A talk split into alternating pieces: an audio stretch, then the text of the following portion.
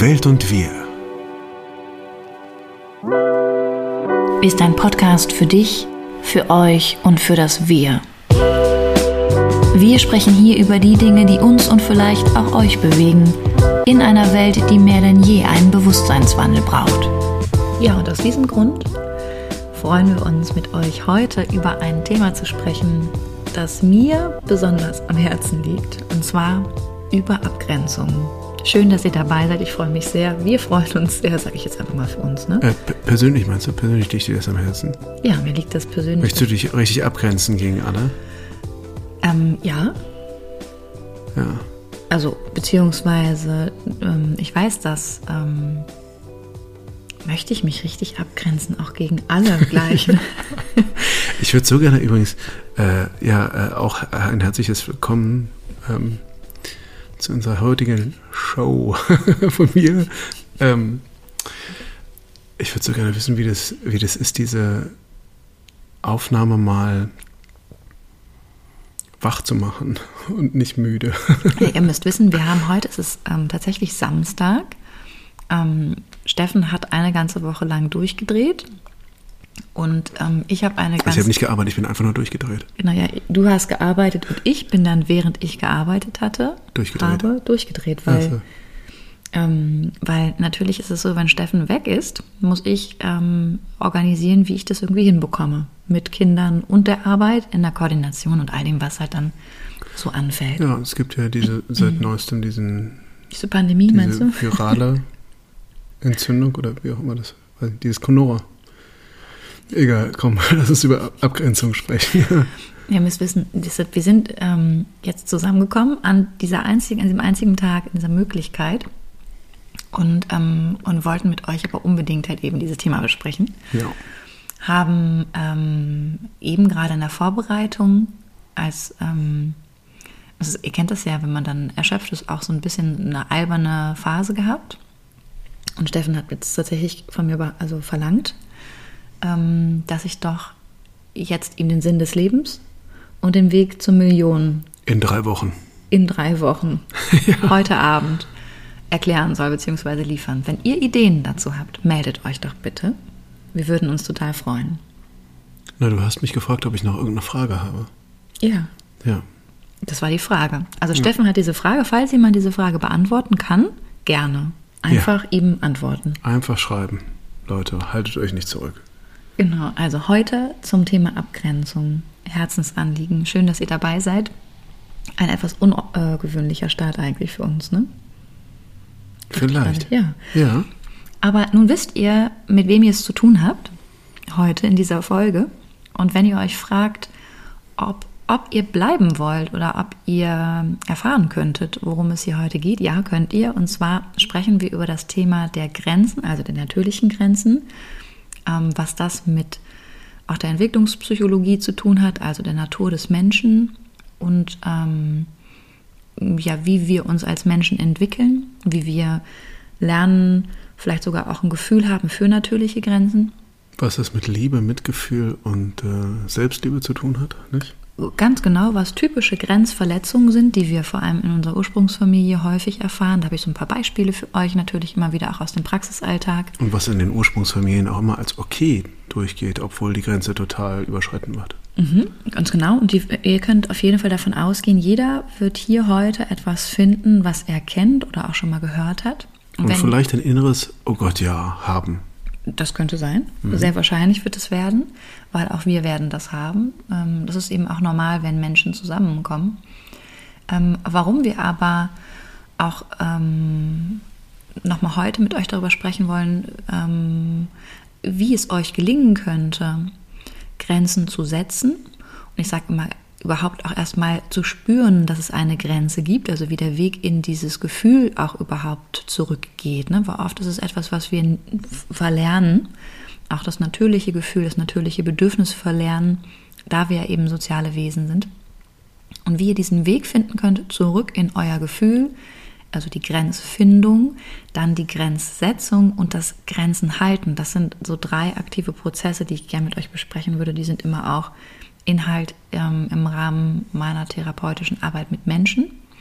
Ähm, Und deswegen ja, zu der Frage zurück. Willst du dich gegen alle abgrenzen? Ja, das muss ich. Sonst würde es mich so gar nicht mehr geben. Hört sich ein bisschen an wie die Beschreibung eines kriegerischen Aktes. Und das ist es eben nicht. Grenze verschieben, nach vorne halten. Und damit der letzte Bullet Point, warum Grenzsetzung und Grenzachtung sehr, sehr, sehr, sehr viel mit Liebe zu tun hat und sogar das Gegenteil von Angst ist, das alles werdet ihr heute erfahren und ich wünsche euch ganz, ganz viel Spaß beim Zuhören. Ja. Ja, ich auch. Ich, ich ja auch. Ich wünsche euch doch auch viel Spaß. Also, beginnen wir gleich. Wir sind soziale Wesen.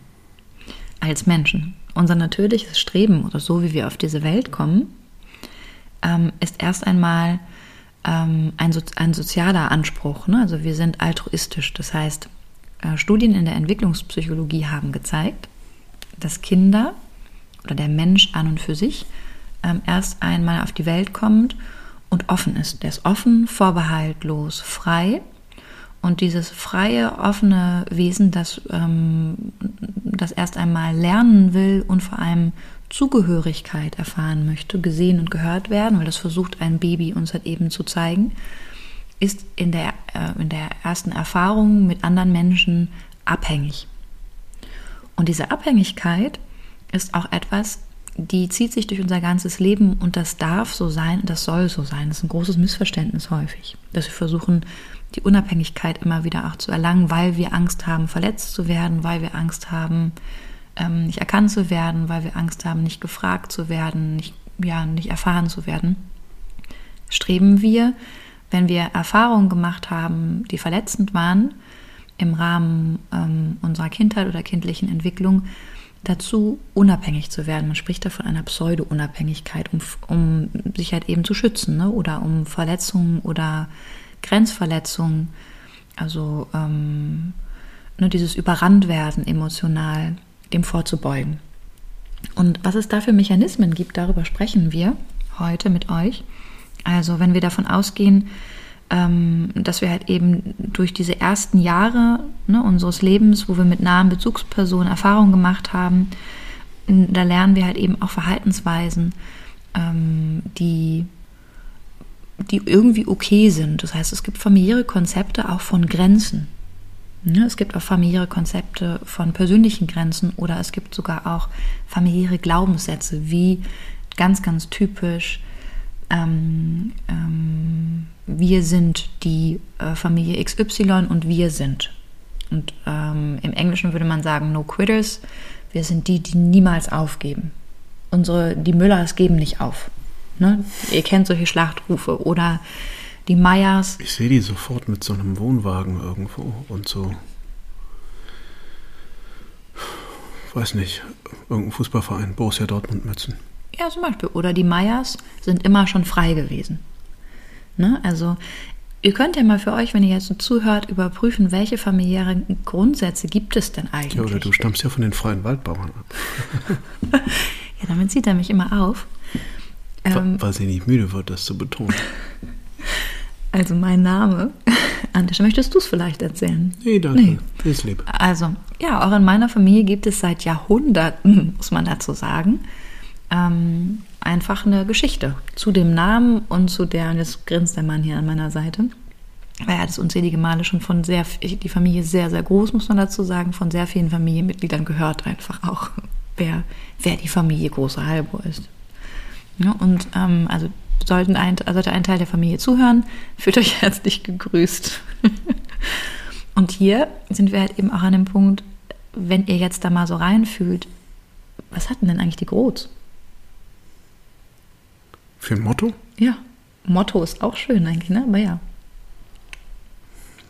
Tja. Weiß ich nicht. Wüsste ich jetzt nicht so zu sagen. Nee, nee. gibt's nicht.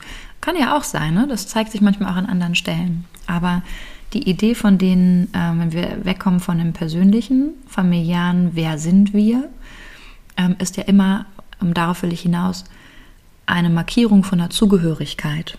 Und die finden wir nicht nur in den Familien, die finden wir auch im Freundeskreis, die finden wir auch ähm, äh, an anderen Punkten der Markierung. Zum Beispiel auch bei wir Frauen und wir Männer. Hm?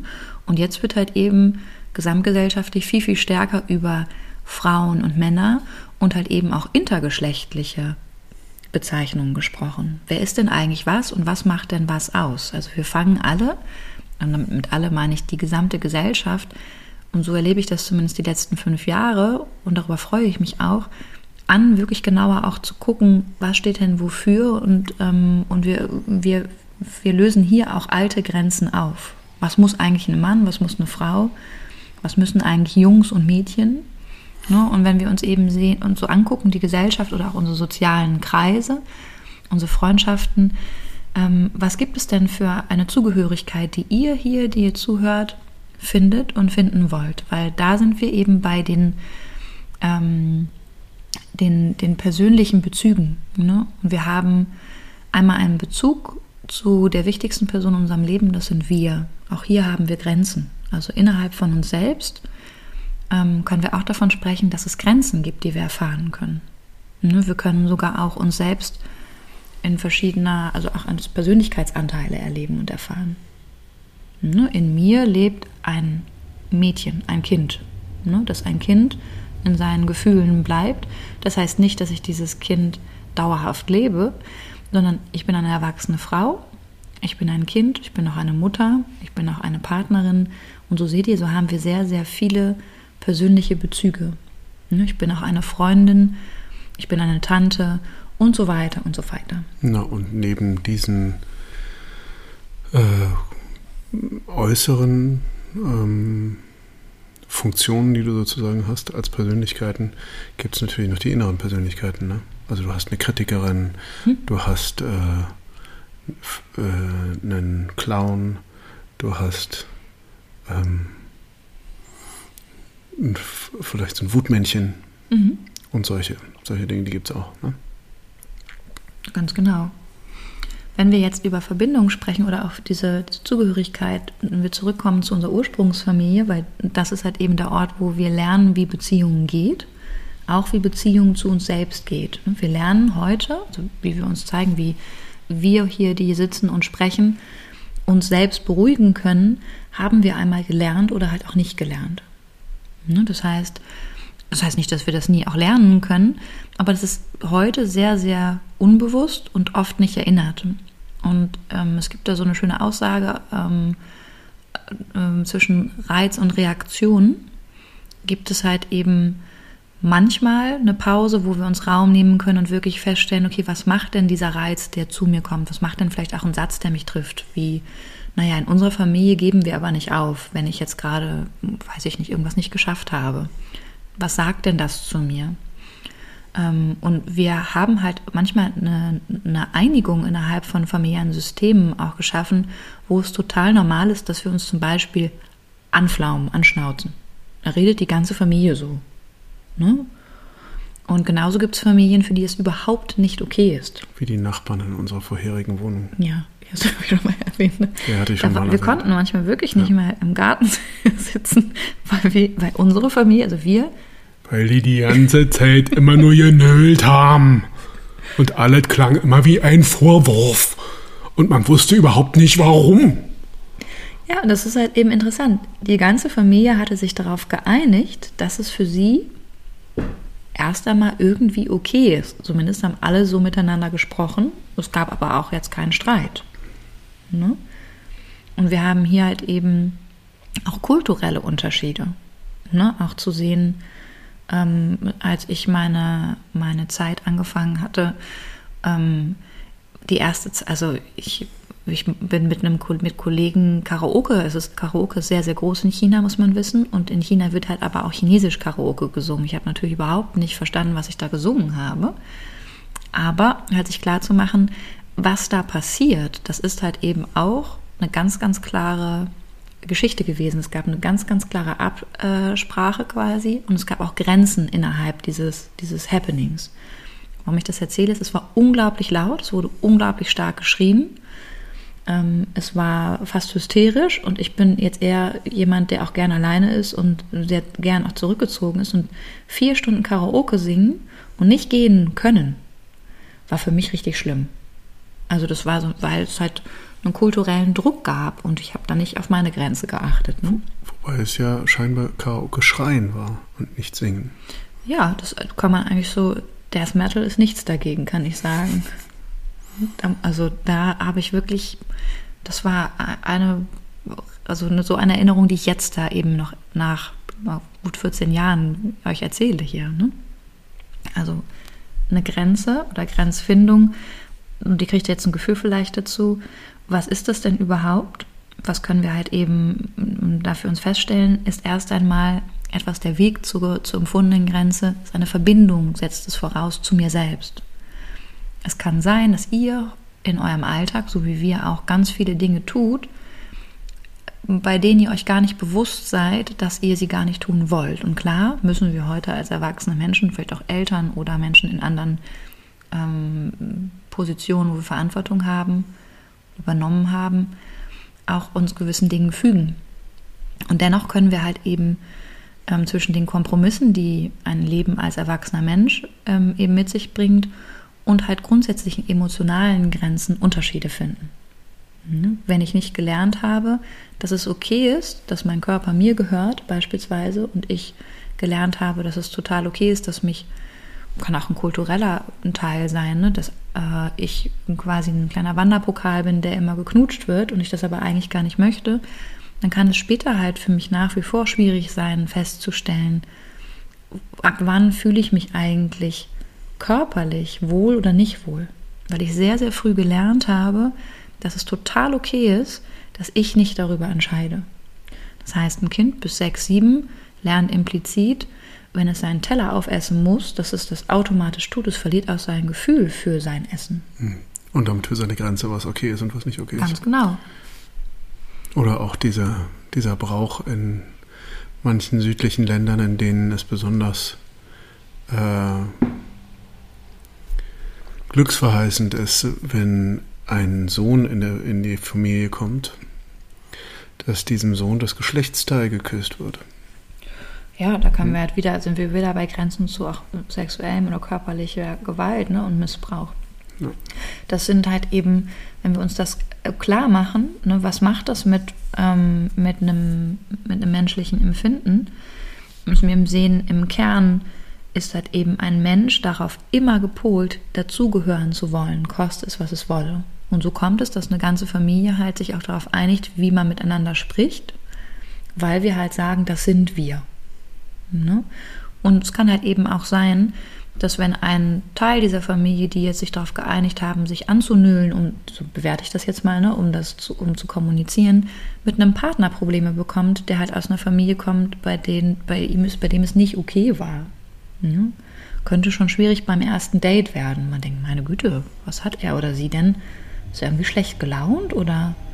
Ne? Also das heißt, merkt, da kommen wir halt erst einmal auch an, an Grenzen, an persönlichen oder wir fühlen uns auch gar nicht angezogen, weil das eben nicht bekannt ist. Ne? Und hier können wir halt eben auch nochmal ganz schön sehen, es ist wichtig zu wissen, was wir wollen, also wie wir auch leben wollen und uns fühlen wollen. Und das gehört auf den Weg zur Grenzfindung hin.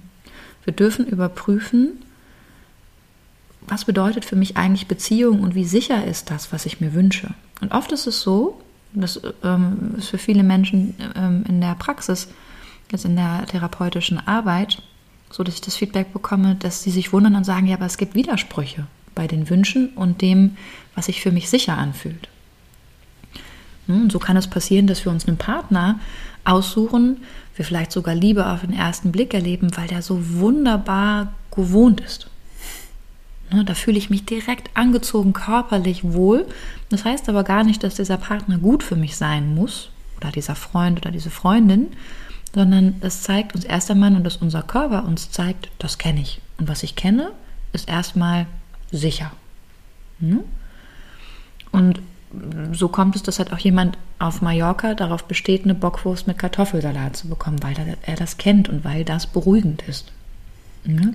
Das erinnert mich an diesen Typen, der so ausgerastet ist, weil er in diesem entfernten Bergdorf in Mallorca, wunderschön war es da, ähm, äh, weil der kein, der wollte einfach, ich möchte gerne einen Kaffee mit Milch bitte. Und das hat er nicht verstanden. Und das hat ihn wahnsinnig aufgeregt. Und dazu hätte ich gerne das Brötchen da vorne. Und das hat er aber nicht verstanden. Und das hat er ganz oft wiederholt, bis er sich, bis er puterrot geworden ist. Weil das gewohnt war.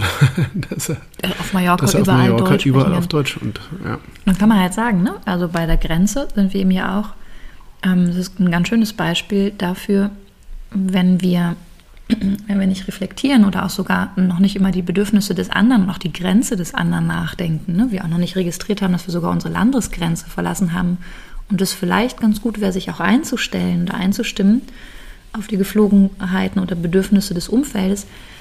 Das sind ja alles eben schon Prozesse, die konnte dieser Menschheit noch nicht machen. Hat er auch noch nicht gemacht, vielleicht auch noch nicht gemusst und kommt auch noch nicht dahin festzustellen, dass er eigentlich gerade extrem grenzverletzend ist.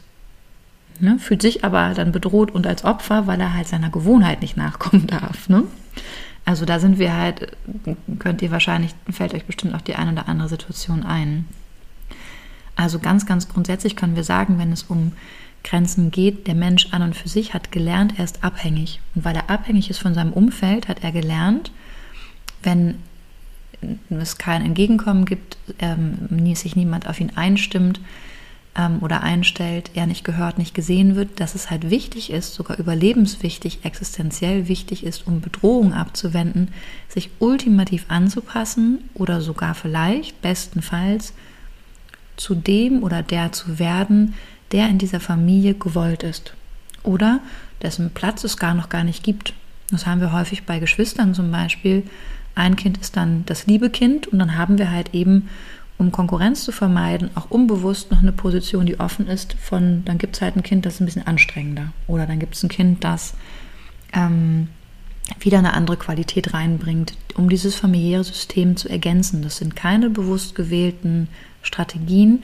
Das ist aber sehr, sehr häufig. Das ist dann zum Beispiel auch sogar die, die immer super in der Schule ist und der, der immer eigentlich Fünfe mit nach Hause bringt. Ne? Also das muss man auf jeden Fall differenzierter nochmal sehen in unseren ersten Jahren prägen halt eben auch die Reaktionen unseres Umfeldes auf unsere Bedürfnisse und Gefühle uns stark. Wenn wir Eltern haben, die sagen, ja, die Müllers sind aber geben nicht auf, natürlich spielst du Fußball, weil Borussia ist alles. Ne? Da haben wir halt eben schlechte Karten, wenn wir ähm, noch nicht für uns stehen können und noch nicht reflektieren können. Wir fühlen nur, dass wir nicht okay sind und lernen dann halt eben, dass es mit uns irgendwie, dass, dass an uns etwas falsch ist oder nicht stimmt und wir versuchen müssen, uns noch mehr Mühe zu geben, um dazuzugehören. Und so fangen, ähm, ja. Ja, nur, nur falls es noch nicht ganz deutlich geworden ist, also natürlich dieses, diese Art dazugehören zu wollen, ist also ein Relikt aus grauer Vorzeit und ist deswegen so notwendig gewesen, weil eben dieser Ausschluss äh, ganz also tatsächlich das äh, Nicht-Dazugehören zu der Gruppe konnte einen Ausschluss bedeuten. Der Ausschluss konnte bedeuten, dass man tatsächlich alleine der Wildnis ausgesetzt war. Also, was auch immer es dann gegeben haben mag. Dinosaurier, äh, Säbelzahntiger oder ähnliches. Und es kann dann den äh, tatsächlichen Tod zur Folge gehabt haben. Das heißt, die Angst und unser Gehirn hat es so abgespeichert, dass wir halt immer noch glauben, dass diese, diese Nichtzugehörigkeit zu der Gruppe so etwas wie unseren Tod bedeutet, auch wenn es heute nur noch auf der psychologischen Ebene wäre ja, oder zu empfinden wäre, dieser Tod, den wir da sterben müssen. Aber das ist die Angst. Absolut. Und das heißt, zu Menschen, ne, wenn wir über Beziehungen zu anderen Menschen sprechen, sprechen wir eben über Abhängigkeiten. Und so ähm, auf der Ebene ähm, können wir sagen, wenn wir nicht gesehen, nicht gehört, nicht gefragt worden sind, oder wir in unseren Versuchen für uns selbst zu wählen oder zu bestimmen, sogar durch Liebesentzug bestraft worden sind. Nein, du ziehst diese Hose nicht an, du ziehst diese Klammer, das kannst du ja, ne? wie siehst du aus zum Beispiel, ne? Auch. Das spielt in meinem Beruf ja keine Rolle. absolut, absolut nicht. Also wenn ein Kind aber ne, in den Versuchen für sich selbst zu wählen, autonom zu werden, bestraft wird, beschämt, kontrolliert oder sogar abgewertet, ne, ähm, dann sorgt das halt eben für einen niedrigen Selbstwert oder auch für einen Wert, den wir empfinden können für uns, für uns in unserem Erleben mit uns, unserem Körper. Und halt eben daraus resultieren mangelndes Vertrauen zu anderen Menschen, aber eben auch ein mangelndes Selbstvertrauen. Und das ist fast schlimmer als das mangelnde Vertrauen zu anderen, weil wir dann nämlich ganz stark einsam werden. Ja, weil wir dann auch nicht mehr in Verbindung mit uns sind. Und wenn wir nicht mit uns in Verbindung sind, verlieren wir ein Gefühl für unsere Fähigkeiten, weil wir sie halt eben auch nicht gespiegelt bekommen, weil wir auch nicht gefördert werden in unseren Fähigkeiten und weil wir irgendwann den Mut verlieren, uns zeigen zu wollen. Und so kann es sogar passieren, dass wenn wir heute ähm, gefragt werden oder jemand wirklich aufrichtiges Interesse an unseren Bedürfnissen hat oder an dem, was wir uns wünschen, was wir so denken, dass wir Angst bekommen, weil wir unterbewusst halt eben vermuten, dass eine erneute Beschämung auf dem Weg ist, dass wir erneut ähm, entblößt werden, beschämt, ne? oder es eben noch weitere offene Verletzungen unseres Selbstwerts geben wird. Und, ähm, und das kann eben auch sein, man kann was Nettes, was Freundliches zu einem Mensch sagen, wenn dieser Mensch eine Grundlage von Beziehungserfahrung gemacht hat, die abwertend negativ war, dann wird er eben auch negativ reagieren, auch auf einen gut, gut gemeinten ähm, Annäherungsversuch. Mhm. Also kann ich Ihnen helfen? Sehe ich so aus wie jemand, der Hilfe braucht? Mhm. Und was kann man denn für sich da auch antworten oder wie kann man mit Grenzverletzungen umgehen? Dazu kommen wir gleich. Da habe ich so ein paar Tipps und Tricks, die ganz gut sind, dass ihr für euch auch mitnehmen könnt. Ne? Erst einmal zu der Definition. Was ist eine Grenze? Eine Grenze ist ein Gefühl. Und warum wir jetzt so einen langen Vorlauf hatten, ist, äh, mir ist es oder uns ist es, glaube ich, so wichtig gewesen, klarzumachen, wo, wie gestaltet sich denn überhaupt die Anbahnung zu einem Gefühl ähm, in Bezug zu anderen Menschen. Und eine Grenze zeigt erst einmal nur eine Sache an, nämlich das hier, was hier gerade passiert, ist mir A möglich oder B nicht möglich. Eine Grenze ist erst einmal nur wie ein Innehalten von hier verändert sich mein Gefühl und hier an der Stelle kann ich nicht mehr weiter. Oder ja, hier kann ich noch weiter. Ja, oder ähm, ich könnte weiter, will aber nicht. Ja, genau, aber ich könnte also weiter. Das ist nicht meins jetzt im, im Sinne von, es wäre jetzt von mir nicht authentisch da. Genau, aber das ist dann ja schon, nee, kann ich nicht. Nee, also ja, kann ich. Ginge, ginge, aber Und ja, geht mache ich nicht. nicht. Genau. Ja, aber das ist ja nein. Hm. Das ist ja dann, genau, so würde die Antwort sich dann anhören, ne, von ich könnte über diese Grenze gehen, ist dann halt eine Wahl, ne, die wir bekommen haben. Ich habe das auch, auch ganz oft gemacht. Heute entscheide ich mich, ich will nicht mehr. Aber im Kern ist es ja nö. Das heißt, das Biofeedback, euer Körper, sagt tatsächlich auf diesen beiden Ebenen oder spricht auf diesen beiden Ebenen zu euch. Hier verändert sich mein Gefühl und mein Gefühl verändert sich wie? Nicht gut. Unsicher oder sicher? Und das ist das, was ich in der Therapie immer wieder auch abfrage. Hier verändert sich das Gefühl, was ist das denn? Ist es sicher oder ist es unsicher? Ja. Also eine Grenze heißt erst einmal, kann ich oder kann ich nicht? Ja. Und, oder wie du gesagt hast, könnte ich, will ich aber nicht. Deswegen nein. Ne? Mhm. Und häufig haben wir halt eben zwei Varianten, wie wir Grenzen verhandeln. Einmal kann eine Grenzsetzung auch benutzt werden, um zu manipulieren. Ne? Wenn du jetzt so und so, dann rede ich nicht mehr mit dir. Dann haben wir so einen Shutdown. Jemand entzieht sich und bestraft uns, beschämt uns vielleicht sogar auch durch Liebesentzug. Nur durch einen radikalen Abbruch, ohne in der Kommunikation zu bleiben. Ne? Das sind oft halt eben auch alte Strategien, die Menschen, die versuchen sich so abzugrenzen, um etwas zu erwirken, grenzen halt sich nicht für ihr Gefühl ab, sondern grenzen sich ab, um in der Beziehung etwas zu bewegen. Ne? Um den anderen irgendwo hinzudrücken. Das ist keine gesunde Grenzsetzung. Ne? Ähm, und das ist halt eben auch etwas, wo wir sagen können, Menschen reagieren oft so oder wählen oft so eine Abgrenzungs-, in Anführungsstrichen, Strategie, ähm, weil sie so gelernt haben. Ne? Weil sie selber erpresst wurden, um etwas zu erfüllen. Das ist aber, da lassen wir niemanden Wahl. Das ist auch mit Liebe nichts zu tun. Das ist auch nicht liebevoll oder auch nicht konsequent. Ja? Das ist ängstlich, weil es halt eben nicht in Kontakt bleibt, sondern Kontakt vermeidet, abbricht, um nicht verletzt zu werden. Ja? Eine Form der Grenzsetzung. Eine andere Form der Grenzsetzung ist dann halt eben eine offene, die nämlich sagt, bis hierhin kann ich nicht mehr weiter. Ich brauche jetzt Raum für mich und wenn man halt eben das übt, diese Grenzen einzuhalten, auch diese Grenze zu halten, auch und obwohl wir ein negatives Feedback bekommen. Ne? Weil erst einmal sagt eine Grenze was, ich kann hier nicht weiter. Und sie gibt in dem Augenblick eigentlich eine Möglichkeit für den anderen für eine Erfahrung, nämlich, oh, der kann gerade nicht weiter oder sie kann hier gerade nicht weiter. Und auch wenn mich das wütend machen darf, ist das nicht das Problem des anderen. Ganz großes Beispiel haben wir aktuell, ähm, wenn es um Mikroaggression oder Rassismus geht, im Rahmen von Rassismus. Naja, ich habe es ja nicht so gemeint. Ne?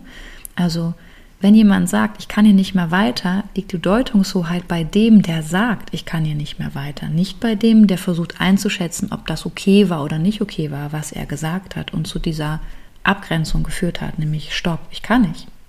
Das ist mir zu viel, ne? Es ist mir zu schnell zu viel.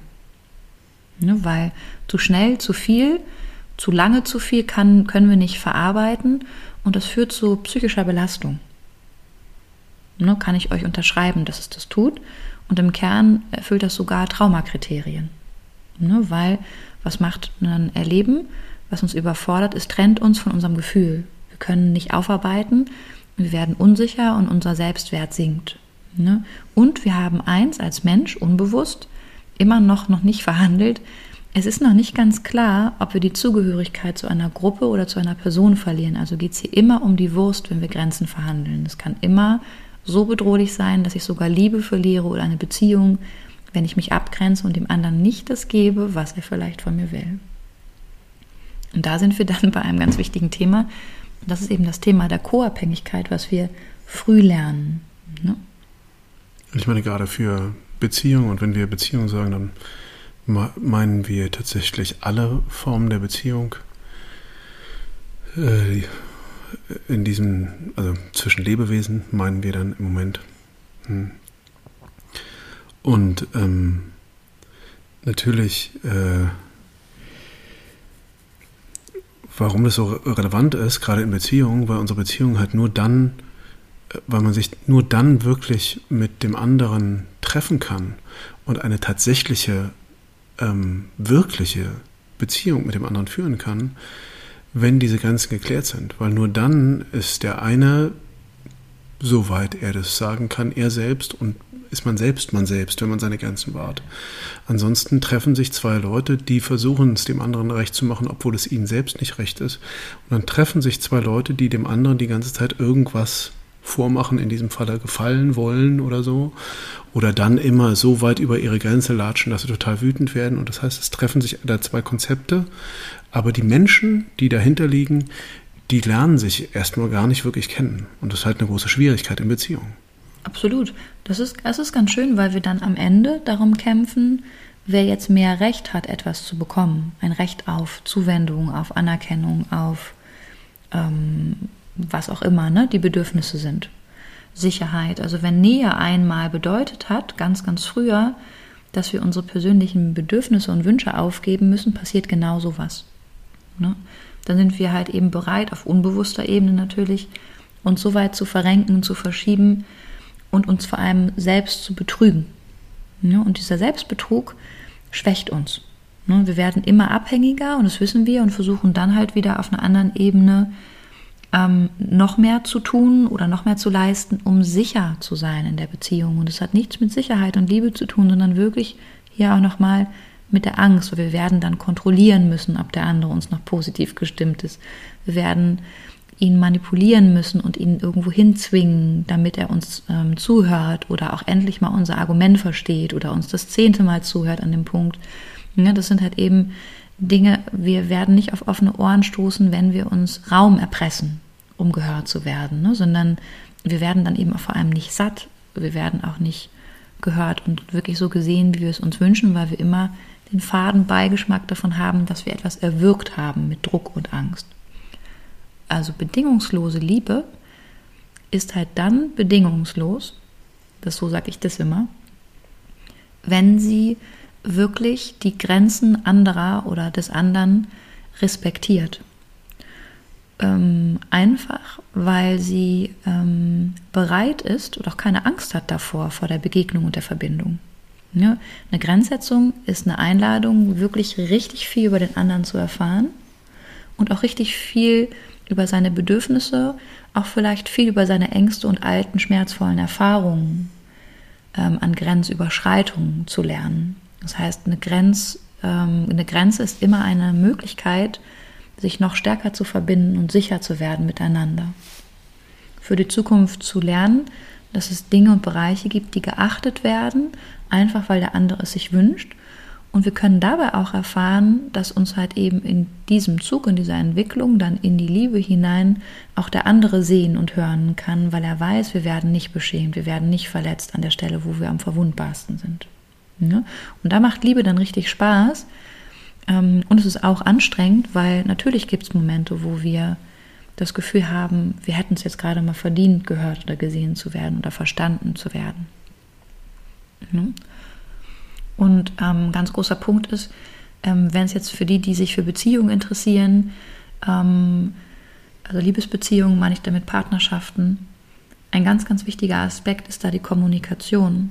Das heißt auch die Kommunikation, ich bin gerade verletzt in meinem Bedürfnis oder fühle mich halt zurückgewiesen, heißt erst einmal ähm, eine Möglichkeit, Verantwortung zu übernehmen für die eigenen Gefühle und Bedürfnisse. Das kann natürlich erst einmal die Hoffnung, die wir als das innere Kind in uns hatte, jetzt endlich die, das Zuhause gefunden zu haben, die Liebe, die Fürsorge zerschlagen. Das tut es aber nicht, sondern wir können in dem Augenblick tatsächlich wachsen und nachnähern und uns vom Schmerz befreien, wenn wir uns ganz einlassen auf die Möglichkeiten, ähm, dass wir wirklich, wirklich das erfüllen, wonach wir uns immer gesehnt haben, nämlich die Liebe, die wir brauchen, die Verbindung zu uns. Ne, die Suche im anderen nach der Liebe ist oft die Suche nach uns selbst. Also der, dem Ganzwerden mit unserem Gefühl. Und die liegt nicht im Außen, die liegt im Innen. Ne, in der Psychologie spricht man davon einem intrapersonellen, ne, also dem, der Verbindung zu mir und der Liebe und dem Gefühl von dem Ich bin okay. Und vor allem auch okay, auch wenn ich nichts tue, leiste oder meine Beziehung absichere, ne, dafür sorge. Also, ähm, was wir eben machen können, wenn wir sagen, wir haben alte Abhängigkeiten in das Erwachsenenalter hineingetragen, können wir sagen, wir können eben genau das nicht kontrollieren. Kontrolle braucht Kontrolle, um sicher zu sein. Der Kreislauf der Angst und Kontrolle wird mit dem Beginn von Kontrolle und äh, Manipulation immer unsicherer. Wir müssen immer stärker kontrollieren, immer engmaschiger und wir kommen dann vor allem ganz weg von unserem Gefühl, weil wir die ganze Zeit im Außen beobachten und gucken, was der andere tut. Und dann fängt man an, sich zu belauern. Ne, das ist so ein bisschen Scotland Yard. Ah, was macht er? Er geht zum Kühlschrank. Ah, er oder sie guckt jetzt so. Was sie oder er wohl denkt, denkt ne? Hm. Und dann geht dieses ganze Interpretieren los. Genau. Und da sind wir bei der Co-Abhängigkeit, wo wir uns vermischen, auch mit den Gefühlen, vielleicht auch manchmal mit dem Leid oder den Problemen des anderen.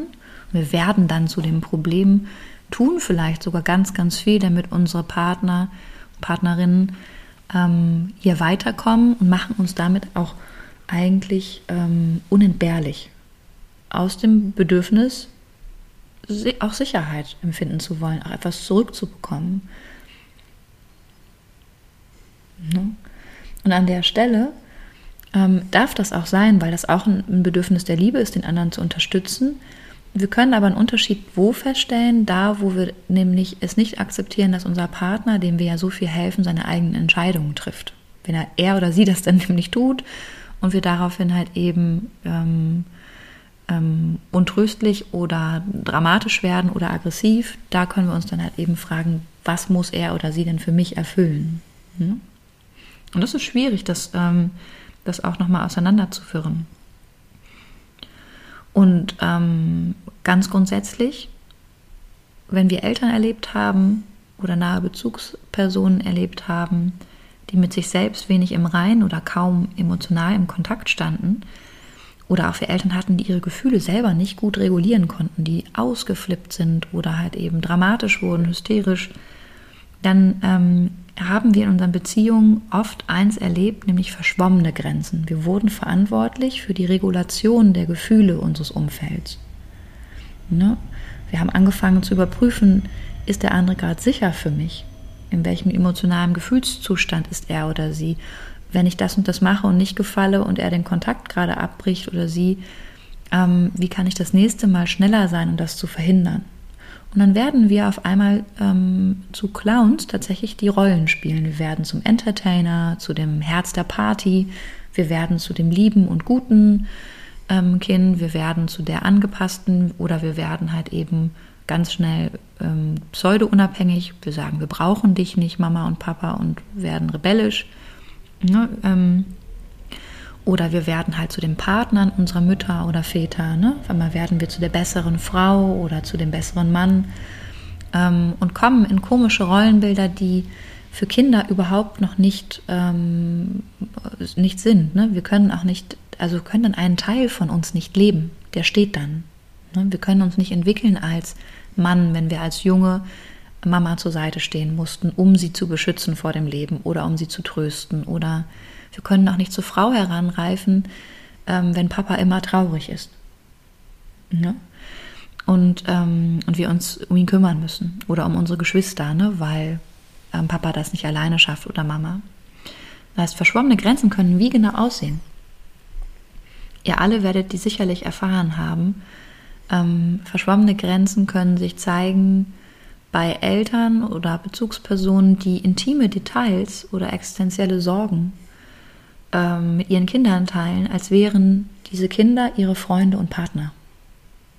Ja, die Kinder sind up-to-date, was Beziehungskonflikte angeht. Die mischen sich sogar vielleicht ein. Sie werden sogar interviewt. Ähm, Im Englischen sagt man das ein Oversharing. Und Eltern erleben dann halt eben ihre Kinder auch nicht als ihre Kinder.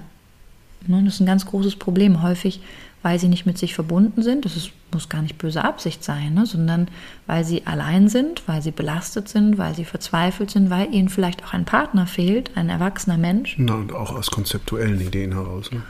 Kann auch aus konzeptuellen, ne? weil mh, da gibt es unterschiedliche Ideen. Ne?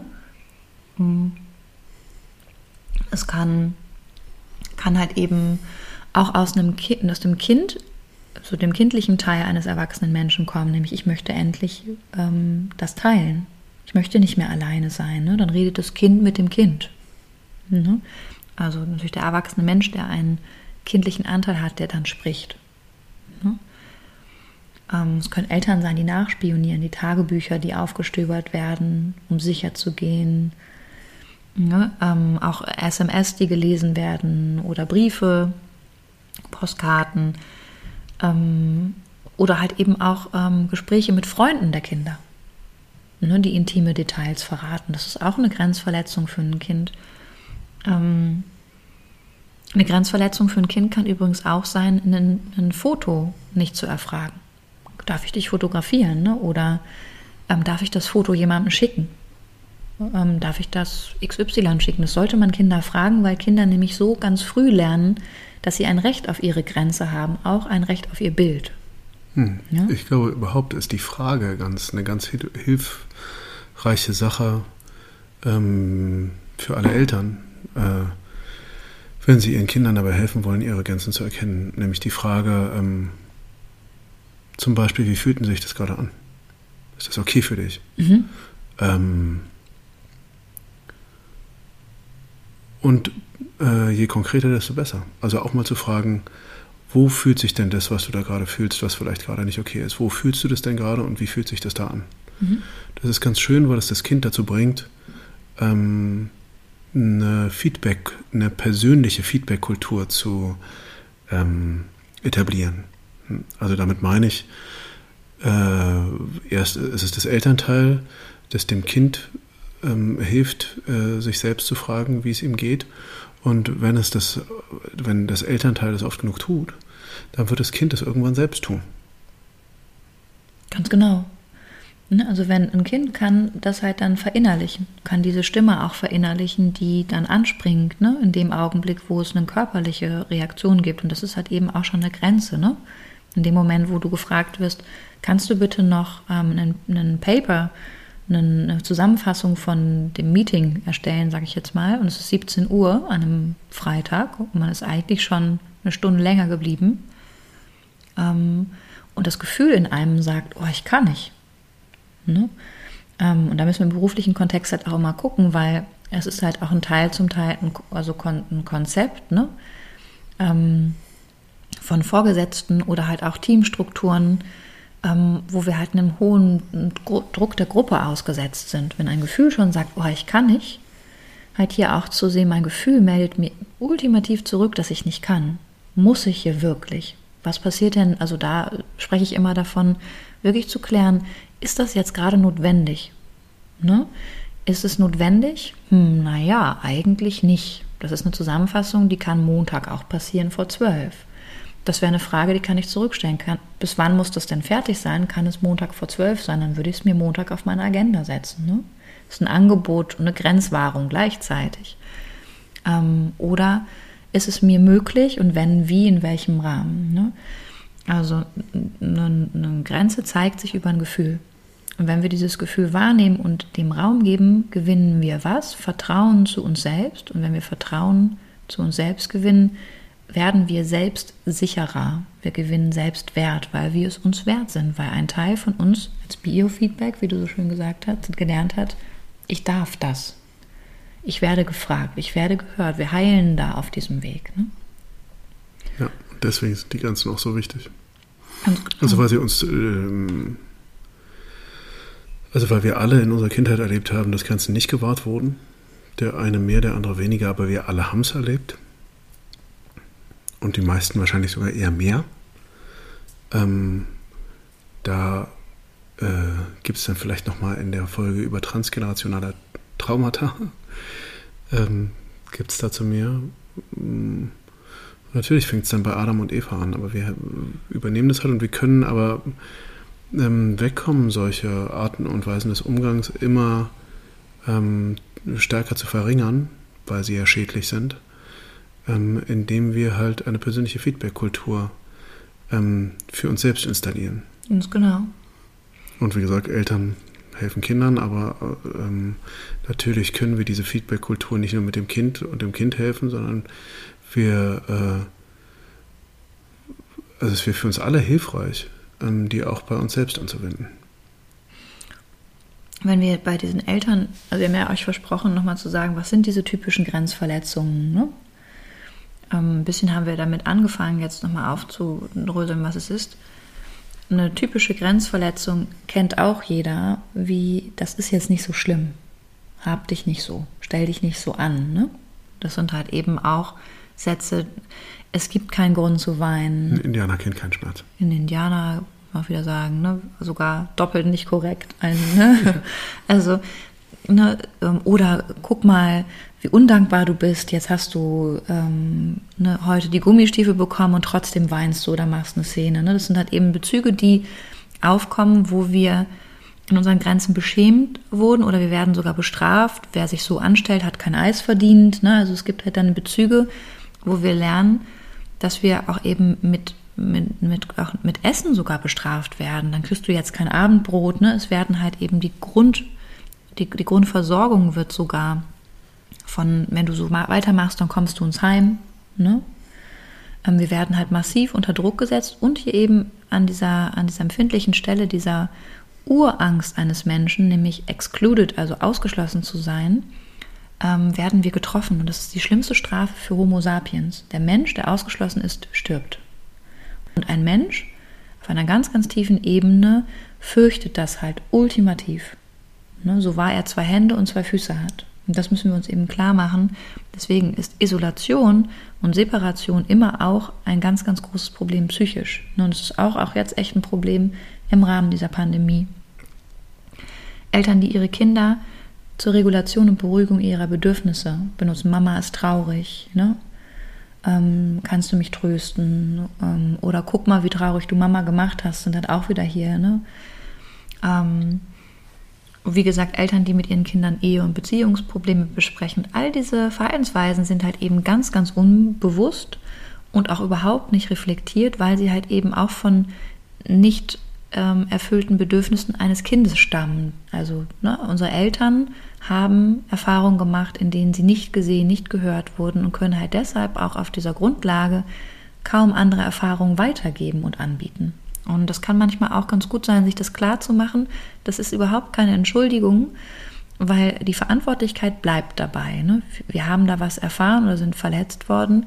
Und dennoch können wir aber alte äh, Schuld- und Schamkreisläufe verlassen, wenn wir uns klar machen, dass wir es sind, die heute alle Möglichkeiten haben, auch nochmal Bedürfnisse nachzunähern und das zu geben, was wir an Ruhe und Geborgenheit, an Schutz, an Berechtigung im Rahmen unserer Bedürfniserfüllung halt eben haben.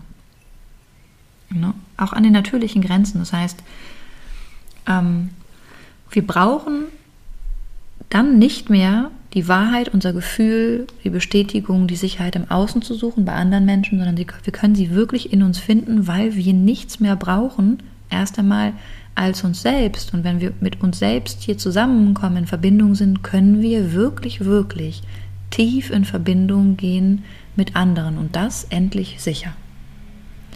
Und das ist etwas, wonach wir uns unser ganzes Leben gesehnt haben und es ist eigentlich super nah. Das erfordert natürlich eins, den Mut hinzugucken, was uns wehtut, was uns verletzt hat und was uns halt immer wieder auch aus der Verbindung holt und den Mut zu haben, die Grenze zu ziehen und die Grenze zu halten. Naja, also wobei, es ist zwar schon super nah, aber es ist auch super schwer, ne? Also weil wir halt ja in, was gar keine, es gibt diese innere, sehr schöne, positive Feedback-Kultur, die gibt es ja. Mhm. Also ich habe die nicht kennengelernt als Kind. Mhm. Mir mhm. hat es niemand beigebracht, mir hat es niemand gesagt. Keine, also meine Eltern nicht, meine Lehrer nicht mhm. und auch sonst niemand. Und ich kenne auch niemanden, bei dem das so gewesen mhm. ist. Also wirklich tatsächlich, literally überhaupt niemanden. Mhm. Ähm, und äh, das, der erste Ort, finde ich, wo man sowas überhaupt mal erfährt, ist dann ähm, in einer, entweder in einer guten Freundschaft, mhm. ja, aber tatsächlich, weil es da zum ersten Mal möglichst wertfrei ist, mhm. da sitzt dann immer noch ein Mensch gegenüber, ist halt in, in einem therapeutischen Zusammenhang. Da versteht man dann erstmal, dass es in den Inneren, dass es äh, äh, also man versteht was über Teilpersonen. Natürlich kann man, kann man auch Dinge lesen, mhm. aber, aber deswegen nur zu dem Punkt, dass es so nah ist. Es ist tatsächlich nah, aber es ist auch etwas, was wir wirklich, wirklich üben müssen und wo wir richtig umlernen müssen und neu, ja. neu lernen müssen, mit uns umzugehen. Und ohne das wird es nicht gehen. Ja. Ohne das bleiben wir in dem, was uns sicher erscheint, nämlich dem Altgewohnten. Mhm. Und das Altgewohnte ist aber schwer verletzend führt uns weg von uns selbst. Und die große, eine weitere große Schwierigkeit, die es halt dabei gibt, aber ist, dass, dass die Ablenkungen so wahnsinnig groß sind. Weil natürlich konnte ich ähm, in meiner Kindheit, als ich, äh, Kindheit und Jugend, als ich dann in der S-Bahn saß, konnte ich nichts anderes machen, als aus dem Fenster zu gucken. Mhm. Oder ich habe mir ein Buch mitgenommen. Und natürlich gibt es da, bin ich da mehr mir selbst aus, ausgesetzt als äh, in dieser Zeit, wo ich mich die ganze Zeit zudröhnen kann mit meinem Smartphone. Klar, das ist halt eben auch der Punkt, ne? wenn wir sagen, das ist ein ganz schöner Punkt. Wir haben heute in den Bindungen Traumabindungen. Ne? Das, worüber wir gesprochen haben, diese verletzte Bindung, ist eine Traumabindung. Das heißt erst einmal, Trauma ist ja etwas, wer halt eben sich jetzt hier auch mit uns ein bisschen auch durch diese Folgen bewegt hat, weiß, Trauma ist ein Abbruch einer Verbindung zu mir selbst. Wenn etwas zu viel, zu schnell, zu lange zu viel war, komme ich dahin, dass ich nicht mehr verarbeiten kann, was passiert ist. Das ist jetzt ja eben so eine, so eine Grenzverletzung, angefangen von früher Kindheit bis in unser Leben, ähm, voraus. Wenn wir uns ablenken, beruhigen wir uns, betäuben wir uns und kommen mit uns nicht in Kontakt. Das heißt, wie verändern wir uns? Entweder, weil wir in unseren Beziehungen an Probleme gestoßen, die sich immer wiederholen. Das heißt, durch äußere Faktoren werden wir quasi aufgefordert, uns zu verändern, weil wir uns trennen, weil wir Familien verlieren, ne, weil wir in Konflikte kommen, die sich immer ähnlich anfühlen, auch ähnlich ohnmächtig. Äh, und klar kann ich dann äh, in Kreisläufe einsteigen, entweder wieder Suchtkreisläufe, das kann auch Drama sein in Beziehung, oder ich komme dahin, dass ich mich frage, und diese, diese Veränderung im, im Innen wähle, bevor ich mich trenne, bevor ich eine Beziehung vielleicht auch eingehe. Das heißt, die, die hier zuhören und gerade aus einer Trennung oder einer bevorstehenden Trennung stehen, in eine neue Beziehung gehen, dem würde ich schwerst raten, das aufzuarbeiten, was sie erfahren haben. Ganz, ganz wichtig, wir können das ähm, bis zum Schluss machen. Und wie gesagt, eine Patientin hört zu, die ist 86 Jahre alt. Die kann das. Also fühl, fühl dich herzlich gegrüßt an dieser Stelle. Ne, weil die kann das. Die hat es mit 86, schafft die das. Sich immer wieder auch zu fragen, wo sie ähm, für sich noch weiter in der Selbstfürsorge wachsen kann. Ne, das heißt, hier zu sehen, eine Traumabindung hofft auf was? Sie hofft darauf, dass die Bedürfnisse erkannt werden. Ne? Das heißt, es gibt ein Kämpfen um das Bedürfnis, um das Recht auf dieses Gefühl. Und es ist eigentlich der fortgesetzte äh, Kampf eines Kindes um die Liebe und um das, ähm, das so sein dürfen, wie wir eben sind. Ne? Um das bitte nimm ich so, wie ich bin. Und ähm, das sind dann oft reinszenierte, vergangene Erfahrungen, die immer wieder in den Beziehungen und in der Gegenwart und Zukunft sich abspielen, weil wir halt eben versuchen, unbewusst hier zu heilen. Wir wollen, dass es in Ordnung kommt. Und deswegen haben wir den gleichen Konflikt mit Julia, Martina und Tanja. I don't know, you name it. Ich sage jetzt einfach Tanja, fiel mir jetzt gerade ein. Oder halt eben mit Michael, Peter und Jan. Und es ist immer die gleiche Schallplatte. Ja, das ist ein Zeichen für eine Traumabindung. Oder wir haben chronische Angst davor, Fehler zu machen, weil wir ja dann verlassen werden und nicht mehr geliebt werden. Ja, oder wir sind hyperfokussiert auf eine äußere Bedrohung und wir können niemandem vertrauen, weil alle Frauen sind, keine Ahnung was, und Männer sowieso. Ja? Das heißt, eine Selbstfürsorge ist ein Schlüssel in der Anbindung ans Bedürfnis jetzt ja auch nochmal. Also neue Möglichkeiten. Und unklare Grenzen müssen wir dann unterscheiden von klaren Grenzen. Und das würde ich ganz kurz noch machen. Einfach, damit ihr hier, die uns ein Gefühl, äh, folgen, Gefühl bekommen für, was ist denn eigentlich eine klare Grenze und was ist eine unklare Grenze. Ja, weil wir ja darüber gesprochen haben, überhaupt eine Grenze wahrzunehmen, ist schon mal ein Erfolg, weil viele nehmen das gar nicht wahr. Die hängen, wie du so schön beschrieben hast, hier vor ihrem Smartphone oder vor der neuesten Netflix-Serie, vor der ich jetzt auch gerne eigentlich sitzen würde, muss ich zugeben. Ein bisschen schon. Ähm, aber ähm, eben weil es alleine nicht mehr geht und weil man sich irgendwie berieseln will. Und zwar kontinuierlich. Eine unklare Grenze ist zum Beispiel, ähm, wenn ich einfach jemandem ungefragt einen Rat gebe wie jemand sein sollte. Nee, nee, mach das mal anders. Ne? Ähm, oder halt vielleicht auch sogar ähm, in der Art und Weise, wie ich halt voraussetze, dass kommuniziert wird, wie der Mann im spanischen Bergdorf. Ich will ein Brötchen. Ne? Das ist hier erstmal überhaupt gar nicht okay. Und, ähm, oder halt eben auch eine unklare Grenze wäre, ähm, wieder ein Beispiel für vermischte Grenzen innerhalb von Familien, es gibt einen Konflikt zwischen zwei Personen innerhalb einer Familie, vielleicht auch eine Diskussion, und auf einmal sind alle informiert und mischen mit. Ne? Und dann ruft sogar vielleicht noch die entfernte Cousine an und sagt, ich wollte dir nur sagen, ich habe von Tante so und so erfahren, dass du, finde ich nicht okay. Ne? Und da sind wir halt bei einer Situation, da kann auch keine Klärung stattfinden. Was da passiert ist, Aufregung. Und das ist auch etwas, was süchtig machen kann. Ne?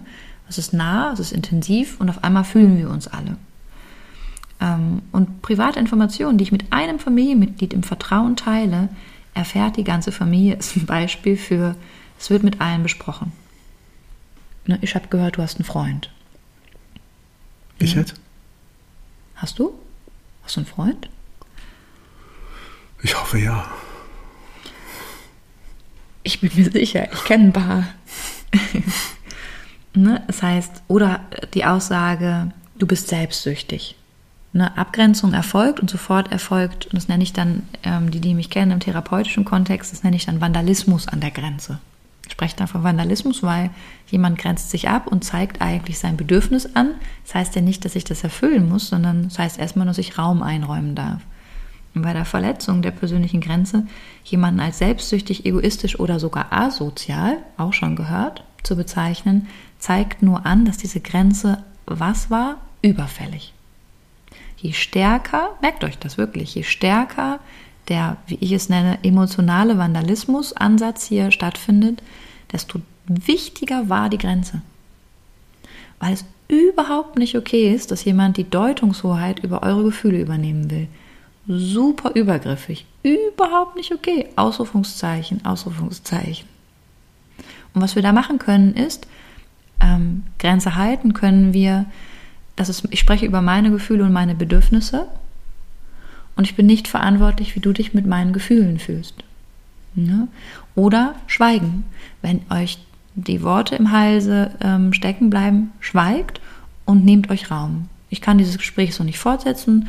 Wenn sich die Art und Weise, wie wir hier gerade sprechen, nicht verändert, dann muss ich gehen. Das nächste Mal möchte ich nicht über das Thema sprechen, könnte zum Beispiel, kommen wir auch gleich nochmal zu, zu klaren Grenzen. Ne? Das sind alles so Andeutungen, die können wir direkt bei einem Angriff auf unsere Abgrenzung eben anbringen.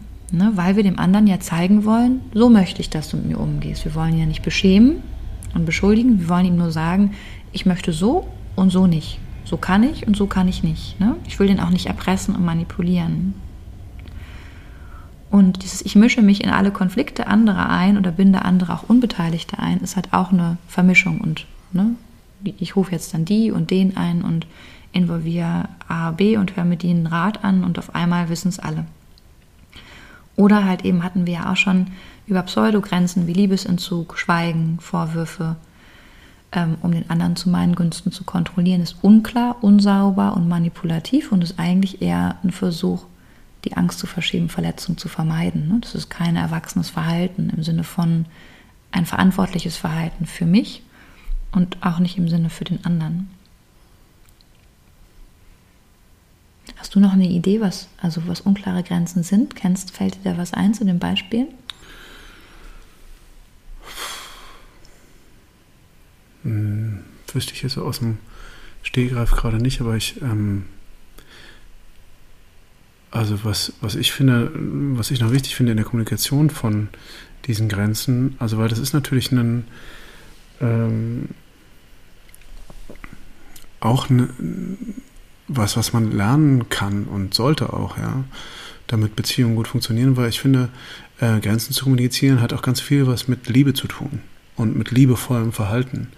Nämlich Liebe sich selbst äh, entgegen und aber auch ähm, äh, das, äh, die Bereitschaft, sich dem anderen wirklich zu zeigen, als der, der man ist.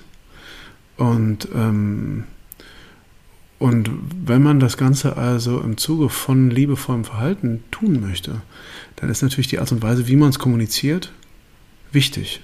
Mhm. Was nicht heißt, dass es auf die eine oder andere Art und Weise, also immer ganz soft und nett und freundlich passieren muss. Es kann auch geschrien sein. Aber trotzdem ist innerhalb dieser, also wenn es jetzt in einer feurigen Auseinandersetzung mal passiert, dass man sich abgrenzen muss. Aber ähm, tatsächlich finde ich zum Beispiel eine Sache ähm, ähm, wichtig sind Ich-Botschaften. Mhm. Also, dass du nie den anderen verantwortlich machst und sagst irgendwie, ja, weil du so bist, muss ich ja so und äh, ich will das nicht mehr, mhm. sondern dass ich darüber spreche, was, wo ich gerade stehe, was bei mir gerade los ist und was ich möchte tatsächlich und was ich nicht möchte. Super, eigentlich ist es ja, wenn wir es anwenden zu den Beispielen, dass ich, ich habe ein Recht auf meine Privatsphäre, ne? Und ich darf mich auch darauf verlassen, dass ich entscheide, was ich mit wem wie teile. Ne?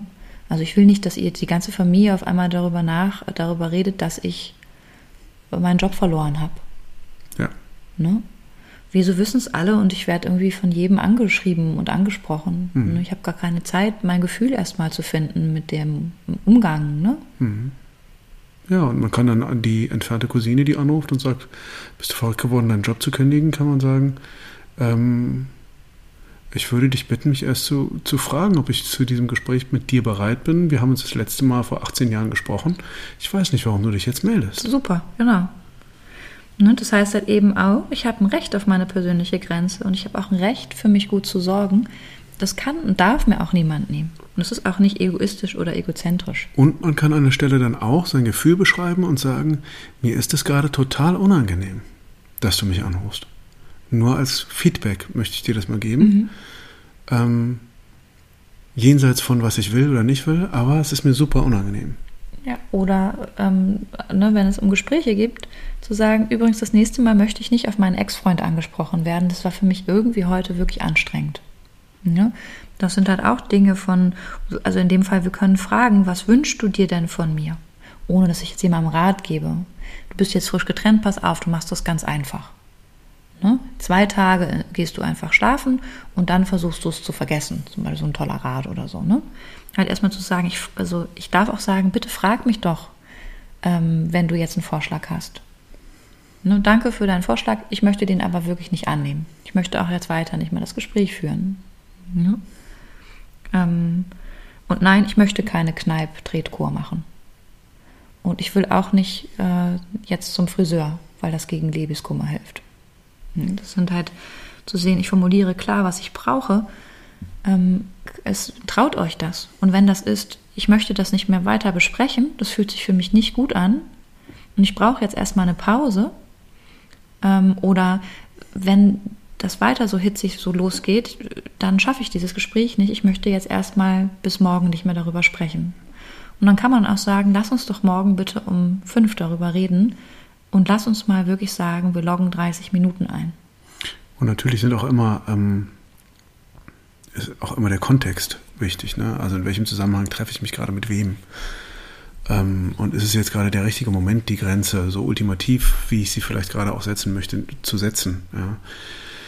Wenn ich jetzt in einem Arbeitsumfeld bin und ähm, das eine Situation ist und ich diesen Job irgendwie, dieser Job aber mir sehr wichtig ist und ich weiß, ich riskiere dadurch vielleicht den Job zu verlieren, dann, dann kann ich ja auch erstmal kurz abwarten und kann sagen, okay, aber, aber halt auch nur, nur bis zu einem Punkt, wo es auszuhalten ist. Vielleicht muss man auch in der Situation dann den Mut aufbringen, zu sagen, auf eine respektvolle Art und Weise, das ist für mich jetzt gerade kein ordentlicher Umgang. Und ich meine, im Arbeitsumfeld verändert sich ja auch wahnsinnig viel.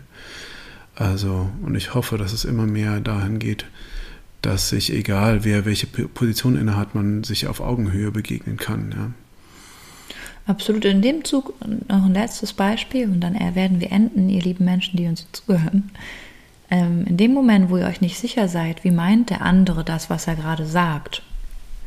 Ich bekomme ein schlechtes Gefühl, weil mir jemand sagt, ähm, ähm, keine Ahnung, irgendeinen Satz, vielleicht auch für sowas wie eine Unterstellung, ist es immer hilfreich, erst einmal offen und auch vielleicht noch freundlich zu fragen, wie meinst du das? Ne? Wie meinst du das? Ich soll zum Friseur gehen für den Liebeskummer. Wie meinst du das? Ich soll noch ähm, um 17 Uhr das Papier. Was, was willst du genau von mir? Du möchtest jetzt zum Feierabend, also dann mal zusammenfassen. Du möchtest jetzt, dass ich zum Feierabend noch eine Zusammenfassung erstelle. Ähm, am letzten Tag dieser Woche, vor meinem Wochenende. Ich bin eigentlich ja schon eine Stunde über der Zeit.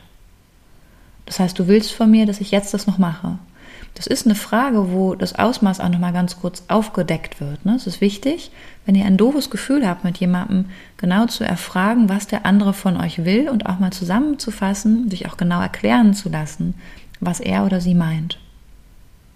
Ne? Und wenn jemand dann darauf besteht, dann haben wir trotzdem halt noch klar gemacht, selbst wenn wir es tun und dann abwägen, ist das wirklich notwendig? Gefährdet es meinen Beruf, meinen Job? Ähm, oder kann ich halt sogar auch hier nicht People-Pleaser sein, sondern sagen, weißt du, ich schaffe das heute nicht, ich werde das vor Montag machen. Ist das ein Problem? Kommen wir dann in Schwierigkeiten? Und dann können wir nämlich auch manchmal eine Synergie schaffen oder auch abwägen oder auch der andere einräumen und sagen, nee, weißt du, sorry, irgendwie war ich gerade auf so einer Druckwelle, ist okay, lass uns das Montag machen, reicht. Ja, oder der andere sagt, nee, pass auf, ähm, wir äh, machen es in einer anderen Zeitzone. Ähm, es geht ja nach Amerika. Die sind dann früher dran.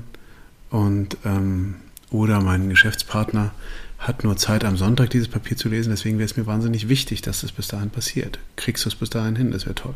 Dann wissen wir aber auch mehr, was ist. Und wir können halt eben auch vor allem Wertschätzung erfahren, dass wir es machen, weil wir halt eben auch erfahren wurden. Ja. Ne? Also wir wurden gesehen, dass wir hier eine Extraschicht schieben und das heißt auch nicht, dass das einfach Standard wird. Also in dem Sinne, ihr merkt, es gibt unzählige Beispiele. Ich, ich hoffe, ich wollte es gerade sagen, wir hoffen, weiß ich nicht, hoffst du auch? Ich hoffe, ihr hattet heute die ein oder andere Situation, wo ihr nachdenken konntet, für euch reflektieren. Ja, wir hoffen, dass ihr grenzenvoll glücklich werdet. Stimmt, ganz schön eigentlich. Ja. Ne? ja. Und freuen uns, dass ihr wieder dabei gewesen seid. Ja, genau. Und ähm, provisorisch hin oder her gebt uns Feedback. Wir freuen uns drauf. Und äh, hinterlasst ähm, vielleicht Folgenwünsche. Auf Instagram haben wir, äh, sind wir zu folgen. Wenn ihr da eine gewisse Lust verspürt, tut das bitte. Genau, einmal Und, Steffen Groth auf dem Instagram-Profil. Genau, es gibt äh, meine persönliche Seite Steffen Groth, es gibt die Anna Große Halbur-Seite und es gibt natürlich die Welt und wir. Die Welt und wir. In dem Sinne. Bis ganz bald. Seid gegrüßt. Tschüss. Tschüss.